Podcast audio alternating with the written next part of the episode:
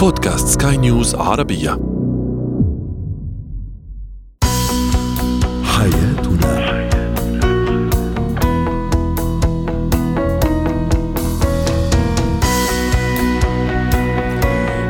الكرام أهلا بكم. معنا إلى حياتنا فضاؤكم اليومي الذي يعنى بشؤون الأسرة وباقي الشؤون الحياتية الأخرى والذي يمكنكم الاستماع اليه عبر منصة سكاي نيوز ارابيا dot com slash podcast وباقي منصات سكاي نيوز العربية الأخرى.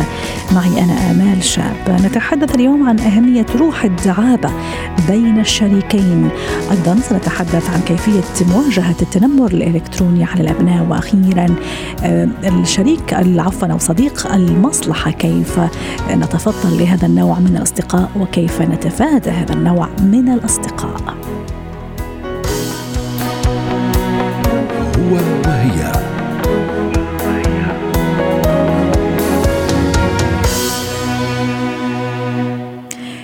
أكيد كل شخص منا يتوق لتمضية وقت مع الشخص الذي يجعله يبتسم بغض النظر عن هذا الشخص سواء كان زوجا زوجة صديقة صديقا وما إلى ذلك. فالفكاهة تساهم بشكل كبير في تحسين العلاقات وتلطيف الأجواء. لكن ماذا عن الفكاهة والدعابة أيضا في بيت الزوجية؟ للحديث عن هذا الموضوع تنضم إلينا عبر الهاتف من بيروت. كريم دكتورة كريم إلي المستشارة النفسية والأسرية. سعد أوقاتك دكتورة كريم عامك سعيد وكل عام وأنت بخير كيف تؤثر الفكاهة الدعابة أيضا على العلاقة بين الشريكين؟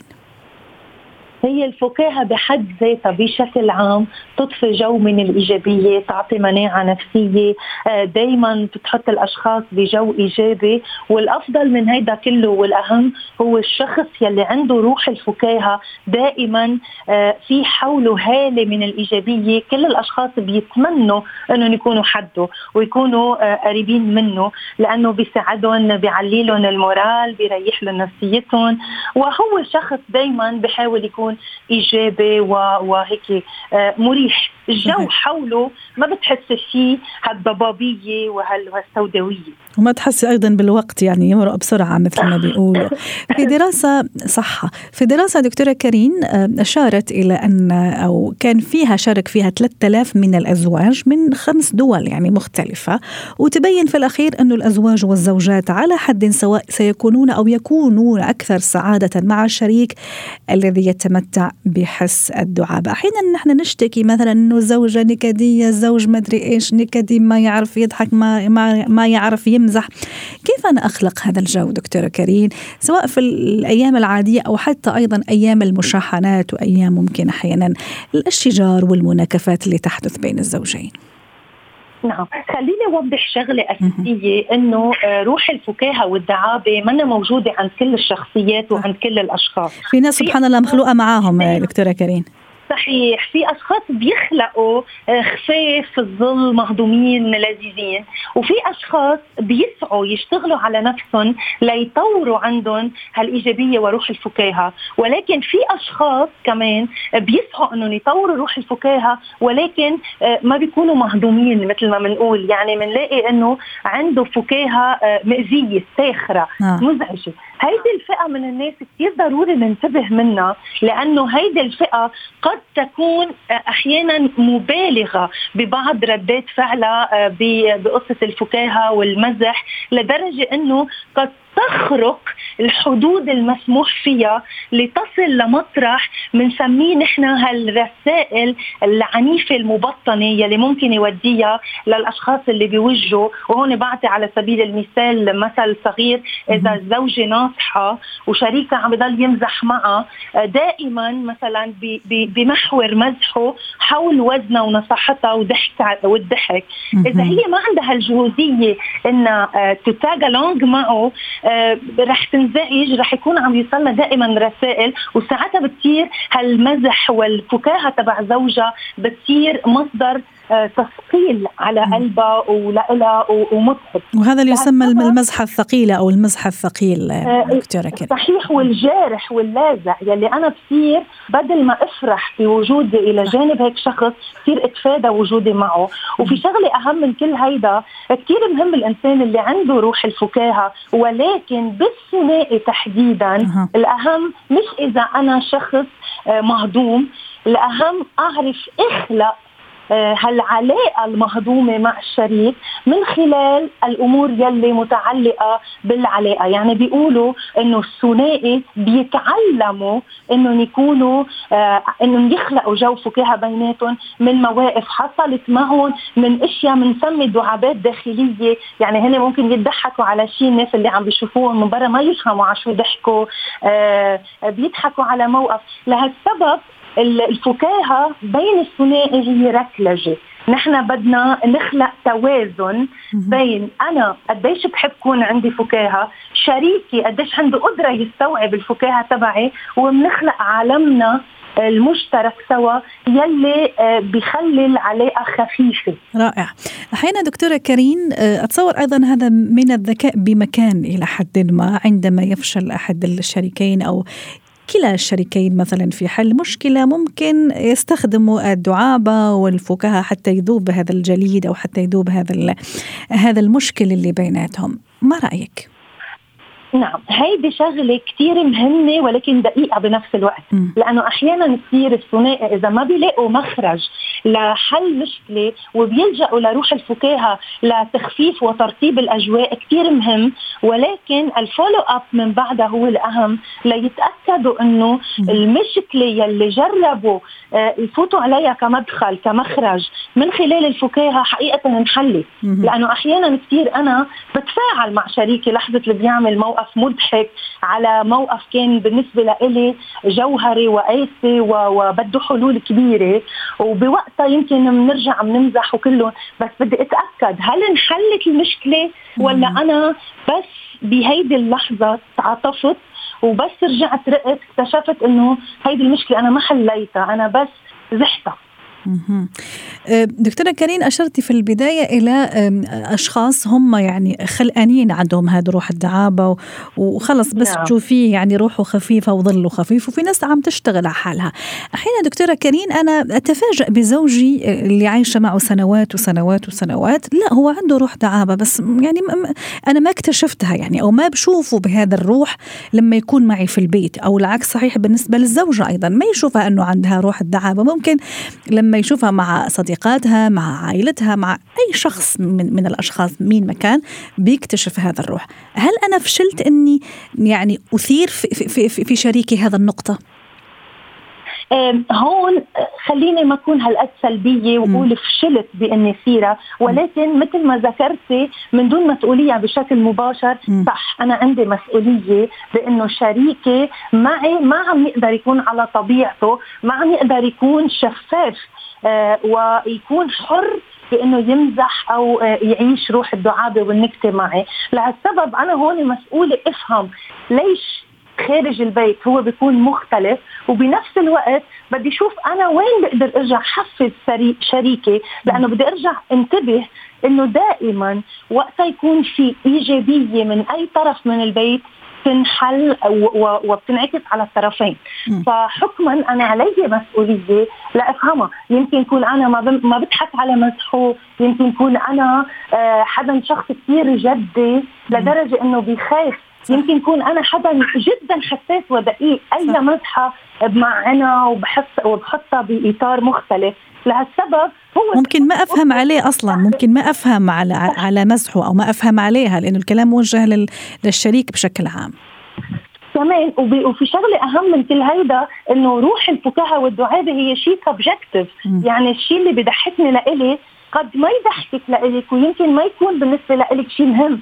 والشخص اللي أنا بقول عنه كثير لذيذ يمكن أنت تشوفيه إنه أوف هيدا كثير علي. ف هيدي اللي بنسميها إنه بالثنائي ال complicité التواطؤ بين الشريكين وهون عم بحكي التواطؤ الإيجابي. إيجابي صح. هو يلي بيخلي روح الدعابة تضلنا على طول بالانس دكتورة كريم حتى نختم معك اللقاء الجميل اليوم. ما هي نصيحتنا اللي أيضا اللي عم يسمع فينا اللي ممكن يعني ما يعطي هذا الموضوع أهمية؟ يعني قصدي إن روح الدعابة والفكاهة بين الشريكين وبين الزوجين. ممكن كان يقول خلص راحت علينا كبرنا مثلا أو آه، عرفتي يعني كل واحد عند عنده تفسير معين. ما هي نصيحتنا لهؤلاء حتى فعلا؟ نخلي بيتنا يعني مكاننا الجميل ومكاننا اللي فيه البسمة والفرح. ولما نروح خارج البيت يعني نتشوق يعني ونتوق شوقا للرجوع إليه لأنه راح نلاقي الشريك هذا اللي نحس معه بالدعابة والفكاهة والمرح وما إلى ذلك. مية بالمية. مثل ما دايما بنقول معك بالبرنامج إنه ولا مرة بنتأخر على التصحيح. لو على أي موضوع. وتحديدا روح الدعابه مثل ما قلت نحن كشريكين عايشين مع بعض دائما بدنا نخلق محفزات لنا لحتى نعرف نضحك ونتسلى. وتحديدا كل ما كل الدراسات بتفرجينا إنه الإنسان الإيجابي والمتفائل ودائم الضحكة هيدا الإنسان آه، دائما بيسعى ينبش حلول آه، ذكائه بيكون أحلى نظام أكله بيكون أحلى نوعية علاقاته الاجتماعية بتكون أفضل وحكما هيدي كلها بدها تنعكس على الحياة الزوجية على تربية الأبناء على على العلاقة مع الشريك على الحياة الجنسية على كل شيء. لهالسبب أنا مسؤول بكل لحظة ضل عم بشتغل على الأشياء يلي بتسعى إنه تنظم وتطور حياتي. ومثل ما ذكرت أنا إذا بدي أسعى يكون عندي روح الفكاهه بدي أشوف قدرة شريكي على تحملها. ما بدي قوي دوز على الشريك لدرجة إنه يصير يتجنبني. وما بدي يكون هذا الشخص اللي كثير جدي لأنه الحياة الثنائية فيها مواقف جدية ولكن فيها كثير من المواقف اللي بدها بحاجة لخفة لتقدر تستمر الحياة. شكرا لك يا دكتورة كريم عليا الاستشارية النفسية والأسرية ضيفتنا من بيروت. الحياة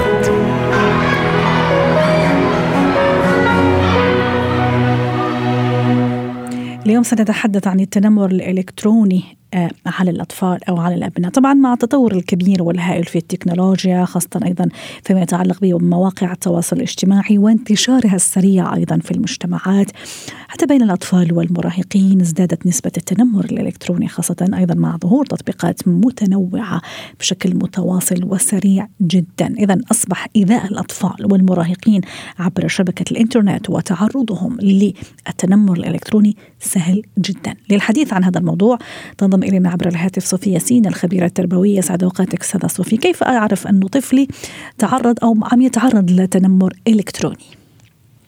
أهلا وسهلا فيك عزيزتي يسعد أوقاتك كمان أنت اوقاتكم كلكم اللي عم يسمعونا.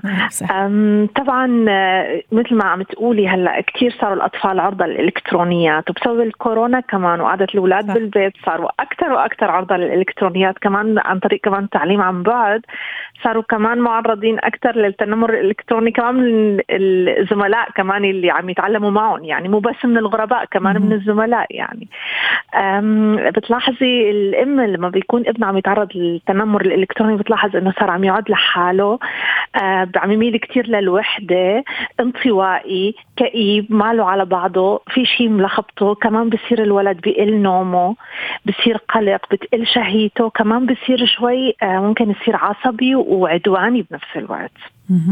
فلازم الأم تكون كثير كثير منتبهة لهدول النقاط. يعني إذا صاروا عند الولد معناتها ممكن إنه يكون في شيء كمان بصير. ما بده يقابل حدا أكثر ميل للعزلة وبينخفض مستواه الدراسي لأنه بصير عنده حالة تشتت دائم وعم يفكر بالموضوع اللي عم يتعرض له بس خايف إنه يعبر عنه. أستاذة صوفيا أيضا حتى ما نخوف أيضا كثير الأولياء وفي نفس الوقت نوعيهم. هذه الأعراض اللي حضرتك ذكرتيها يعني يجب انه تتكرر صح؟ وتكون بشكل ممكن أكثر من مرة. ولفتره حتى أنا أتأكد إنه هذا أو طفلي يتعرض فعلا للتنمر. ممكن هو يفقد شهيته لأنه خلص ما بده ياكل أو لأنه مرضان أو عرفتي كيف ممكن تمر عليه حالات. أكيد. بعدين في شغلة لازم تنتبهي لأنه هدول الأعراض بيجوا مع بعضهم. يعني هو فائد شهيته بسبب الأكل بس بده يشوف رفقاته. فائد شهيته بسبب الأكل بس ما عنده مخاوف أو ما عصبي أو ما عدواني. ممتاز. غالبا الطفل لما بيتعرض لشيء وبيخفيه بيظهر بأشياء ثانية بردات فعل ثانية لأنه ما قدران يقوله. هون لازم لازم الأم تكون كثير حساسة للموضوع أما لما تكون شغلة لحالها هي بتكون عرضية. ثاني كمان. عرضية. عرضية بالضبط. سيدة صوفي يا ريت أيضا نستفيد منك اليوم في هذا اللقاء ونتحدث عن أكثر الأماكن شيوعا للتنمر الإلكتروني بالنسبة لطفلي يعني. هلأ صارت كثير كثير التيك توك عنا عن ما أكثرها. عنا ما أكثرها. كل المواقع الممكن الطفل والألعاب الإلكترونية هلأ كثير أنا بلاحظ حتى العاب التحدي أيضا استاذه صوفي اللي هي كمان كارثة كبيرة يعني.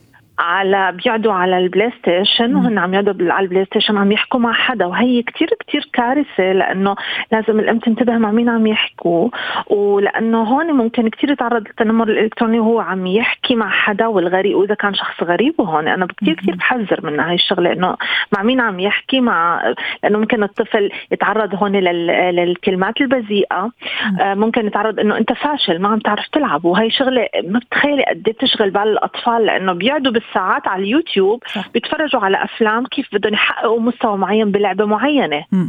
أحيانا تكون محادثات جماعية أستاذة صوفي يدخل في تشات برامج تشات ومحادثات جماعية ممكن هذا أيضا تكون يعني أرضية خصبة لهذا التنمر. للتنمر. بالضبط بالضبط. حتى التعليم عن بعد هلأ صار شوي بده يكون في حذر لأنه ممكن يصير تنمر من الزملاء كمان لأنه ممكن لأنه تعليم جماعي فممكن كمان الزملاء يسكتوه أو يقاطعوه أو هذا فكمان هذا ممكن يكون نوع من التنمر ويشغل بال الطفل جميل.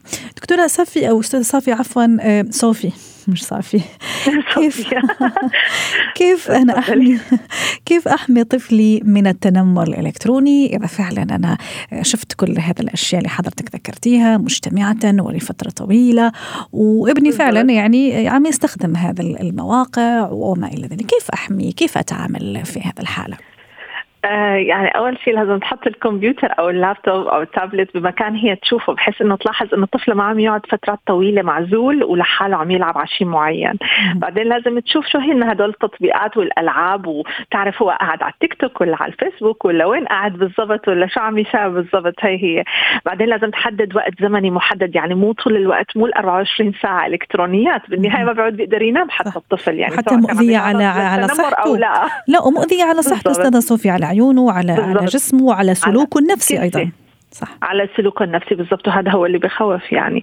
بعدين لازم يكون واحد يعني نحدد عقوبات إذا عملت هيك ففي هيك إذا عملت هيك ففي هيك. كمان لازم كل شغلة لازم الطفل يعرف إنه آه، كل شغلة لها تبعات يعني. لازم كمان أنا بنبههم كثير إنه مثلا ما يعطوا معلومات شخصية عن حالهم ما يعطوا اسمهم ما بيعطوا مكان سكنهم ما يبعثوا صور لأنه هي الأشياء ممكن فعلا تكون كثير كثير مسيئه لهم يعني بحال حدا استخدمها بشكل سيء من الغرباء أو هيك. حافظوا على كلمات المرور الخاصة في فيهم تفضلي. سامحيني قطعت كلامك. مهم أيضا اني اني إني ما أوبخه آه، لما أعرف إنه تعرض للتنمر. ومهم أيضا إني أشجعه إنه يعبر على على الشيء اللي عم يشعر فيه لازم بالضبط. لازم اكون صديقة ابني أو اكون صديق ابني. ووضح له أنه بحال تعرض لهيك شيء لازم يجي لي لأنه أنا أكثر شخص ممكن ساعده. وهون لازم بقى ما وبخه لأنه كلنا معرضين حتى نحن الكبار ممكن نتعرض لهيك شيء فلازم اكون أنا صديقته ما وبخه ووضح له أنه آه، كيف لازم نتصدى مع بعض للموضوع. إنه طبعا في هلأ شرطة إلكترونية وفي كثير شغلات ممكن توقف هدول الناس يعني. فأنا هون أنا وياك بجبهة واحدة يا ابني مو أنا ضدك يعني بالضبط. بالضبط. فالحوار الحوار الحوار والحوار الصديق مع الطفل هو الأساس بكل شيء بالحياة أساسا. وأيضا اخر نقطة إني اشجعه يكون صداقات وعلاقات اجتماعية حقيقية أيضا. تماما. سعدتينا أستاذة صفية شكرا لك. كنت معنا عبر الهاتف من ألمانيا. الخبيرة التربوية يعطيك العافية. مهارات حياة.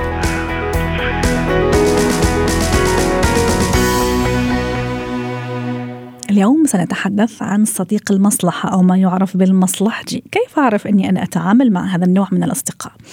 وكيف أتصرف أيضا للحديث عن هذا الموضوع؟ تنضم إلينا عبر الهاتف نور هشام مدربة مهارات حياتي سعد أوقاتك أستاذة نور. أحيانا يخيل لي أنه آه، هذا الصديق هو صديق العمر هو صديقي الحقيقي وهذه الصديقة هي صديقة العمر وصديقتي الحقيقية. لكن بعد أحيانا بعد مرور سنوات للأسف يعني مش مش يعني بعد مرور أشهر سنوات أكتشف لا أنه هذا الصديق أو الصديقة ما هم إلا آه، من من من أصدقاء أو عينة من أصدقاء المصلحة والمصلحجيين. كيف أعرف يعني وبدري زي ما بيقولوا إنه هذا الصديق مصلحتي. يسعد اوقاتك يسعد اوقات جميع المستمعين وكل عام وانت بخير آه ما عيدنا عليك بالعام الجديد. تسلمي.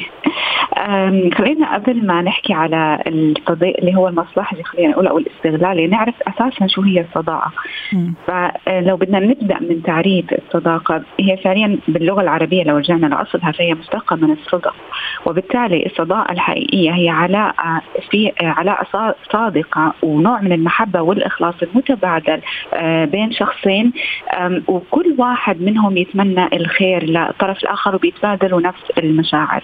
فلا بد يكون في صدق بهاي العلاقة لأنه أنت فعليا الطرف الآخر أنت بتستأمن على نوع من تفاصيل حياتك آه، على نوع من أسرارك ممكن يكون في تشابه بين عدة أمور بينك وبينه. ففي لابد يكون في صدق وتشابه ومشاركة وجدانية بينك وبين الشخص الآخر. طيب هل مهم يكون في عندي صديق؟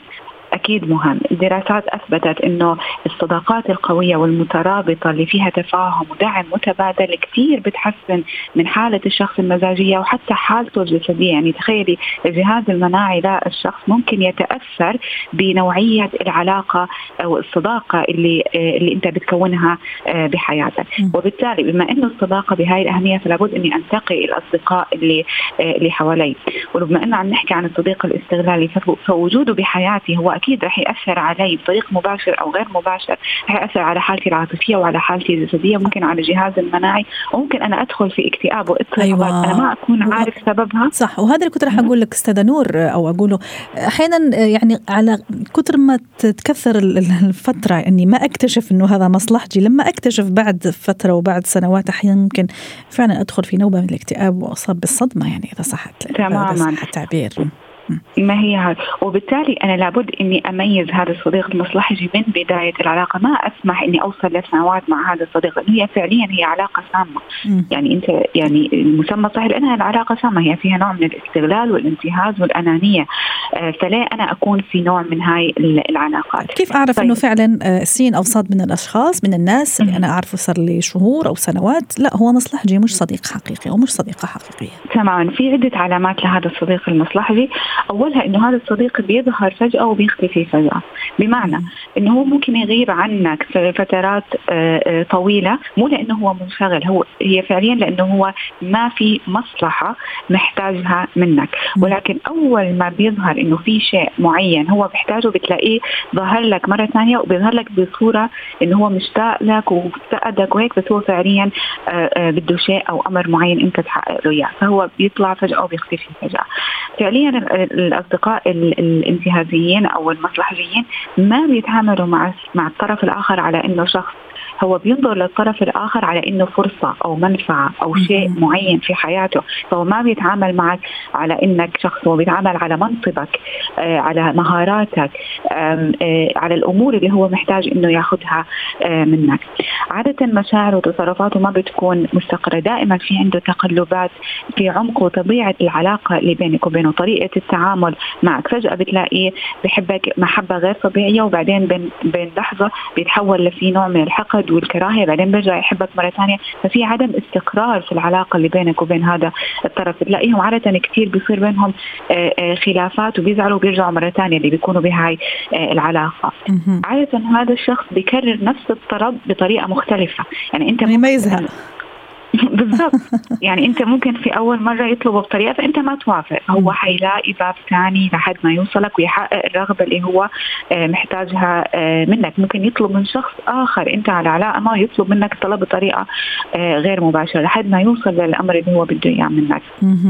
أتصور أيضا أنا رح أضيف نقطة لو تسمحي لي أستاذة نور. الأشخاص المصلحجيين أيضا هم ما يعطوك خدمة أو ما يلبي لك خدمة معينة بالمجان يعني إلا ما إذا أيضا هو عارف إنه رح يطلع منك أو منك آه، بعد فترة آه، أضعاف المضاعفة اللي قدم لك إياها سواء ماديا أو معنويا أو أي خدمة كانت يعني. وهي واحدة من العلامات اللي لازم ننتبه لأنه الشخص هذا عادة بيختلق كثير من الأعذار لو أنت طلبت منه آه، آه، خدمة معينة فعلى طول بيعتذر بشكل سريع أو إنه ما حيعمل لك إياها بشكل خلينا نقول يعني بدون مقابل. صح. هو لا لو لو رح لو في حال يعني كان رح يعمل لك شيء فهو أكيد رح يطلب منك مقابل. فدائما بتلاقي عنده آه، أعذار معينة لو أنت طلبت منه أو أعطيني لأعطيك أيضا يعني من هذا من هذا المبدأ. المبدا طب أستاذة نور كيف أتعامل مع هالأشخاص ومع هالأصدقاء اللي اكتشفت فعلا أنهم كذلك يعني تتوفر فيهم؟ هذا اللقاءات للأسف اللي عم نحكي عنها الآن. هلا بيعتمد على لو هو من البداية آه، آه، يعني كان واضح إنه هو بيستغلني أو بياخذ يعني في مصلحة وهاي العلامات أنت لقيتها أنت من البداية ما راح تسمح له إنه هو آه، آه، يستغلك. لازم تواجه هذا الشخص. إحنا عادة بنخاف من المواجهة أو فعليا إحنا بنخجل من إن نواجه هذا الشخص لأني ممكن أخاف من ردة فعله أو هو عادة بيبتزني عاطفيا بخليك تحس دائما إنه هو ضحية. فلا أنا رقم واحد طالما إني حسيت إنه هو بيستغلني فراح أواجهه في هذا الموضوع أقول له أنا شايف إنه أنت آه، بتستغلني في هاي النقطة وهاي النقطة وهاي النقطة. ما استجاب للموضوع واستمر في حالة الاستغلال بطريقه معينة بأسلوب معين لابد إني أكون حازم. اولا أنا بحترم نفسي في هاي في هاي النقطة لأن ما بسمح لشخص آخر إنه هو يستغلني. فبالتالي راح أكون حازم معه وأكون واضح وأقول له إنه أنا مش حابب إني أنا أكمل هاي العلاقة طالما الأسلوب هو أسلوب انتهازي أو استغلالي. فهو حيبدأ يقول لك هل أنا عملت شيء خليتك تشعر بهذا الشيء يبدأ يتأسف ويحرجك في هذا الموضوع. فأنت في هاي المرحلة لا تسمح له إنه هو يس خلينا نقول اللي هو بيبتزك عاطفيا. عاطفيا. أنت وقتها لا تلعب دور الضحية.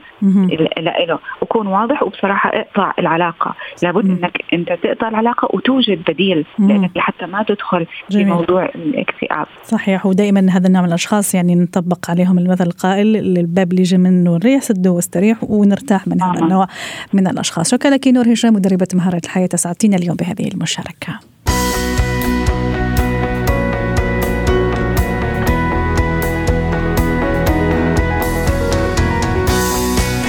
ختموا حلقة اليوم من حياتنا. شكرا لكم وإلى اللقاء.